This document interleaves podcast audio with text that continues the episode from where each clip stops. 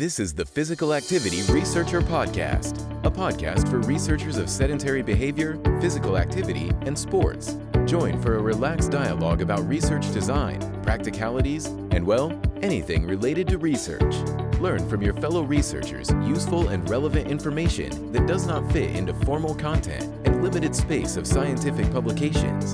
And here is your host, researcher and entrepreneur Olli Tikkanen. Welcome. In this episode, we are discussing a study published in 2022 by Arash Ghaffari and his colleagues from the Interdisciplinary Orthopedics Aalborg University Hospital and Aalborg University in Denmark. The study is titled Criterion Validity of Linear Accelerations Measured with Low Sampling Frequency Accelerometers during overground walking in elderly patients with knee osteoarthritis. So, this research focuses on the validity and reliability of low sampling frequency accelerometer measurements specifically in the Fibion SENS in patients with knee osteoarthritis. So let's start by setting the scene. So you can picture a patient with knee osteoarthritis walking in the comfort of their own home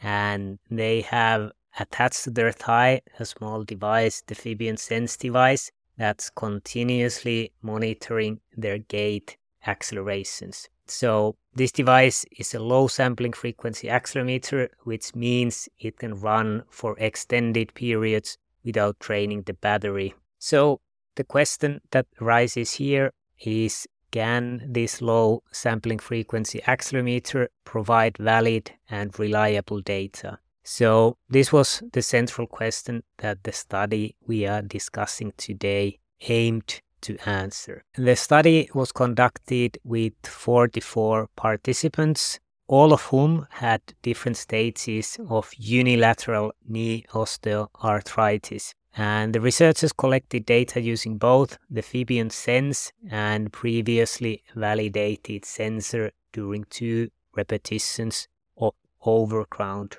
walking. The processed acceleration signals were compared with respect to different coordinate axes to determine the real test reliability and the agreement between the two systems in the time and frequency domains. The study found that the Fibion SENS showed good validity and reliability. The interclass correlation coefficient for the repeatability of Fibion SENS measurements was between 0.93 and 0.96, which indicates excellent reliability. And in terms of validity, the concordance correlates for the agreement between the Fibion SENS and the previously validated sensor were between 0.81 and 0.91 in the time domain and between 0.43 and 0.99 in the frequency domain. So these results suggest that Fibion SENS can provide relatively valid data for measuring the gait accelerations in patients with knee osteoarthritis.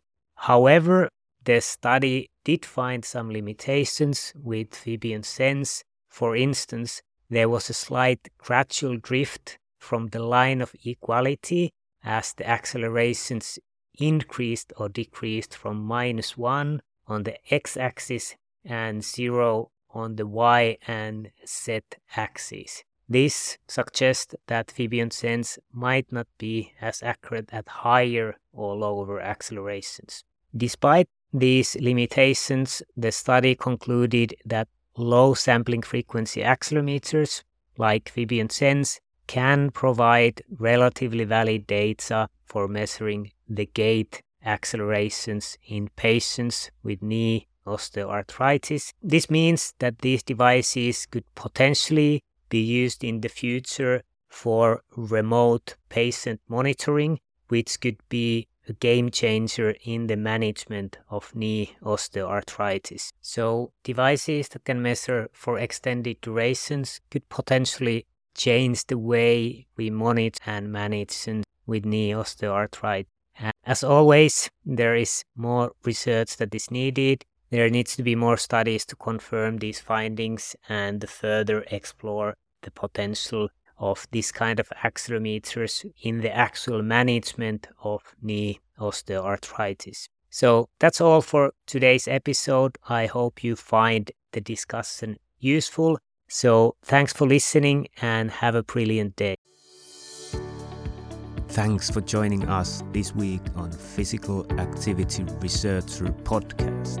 If you like the show, make sure you never miss an episode by subscribing or following the show on Twitter. This podcast is made possible by listeners like you. Thank you for your support. If you found value in the show, we would really appreciate a rating on Apple Podcast or whichever app you're using. Or if you would, in a real old school way, simply tell a friend about the show. It would be a great help for us. We have a fantastic lineup of guests for forthcoming episodes, so be sure to tune in. Thank you all for your support and have a great day.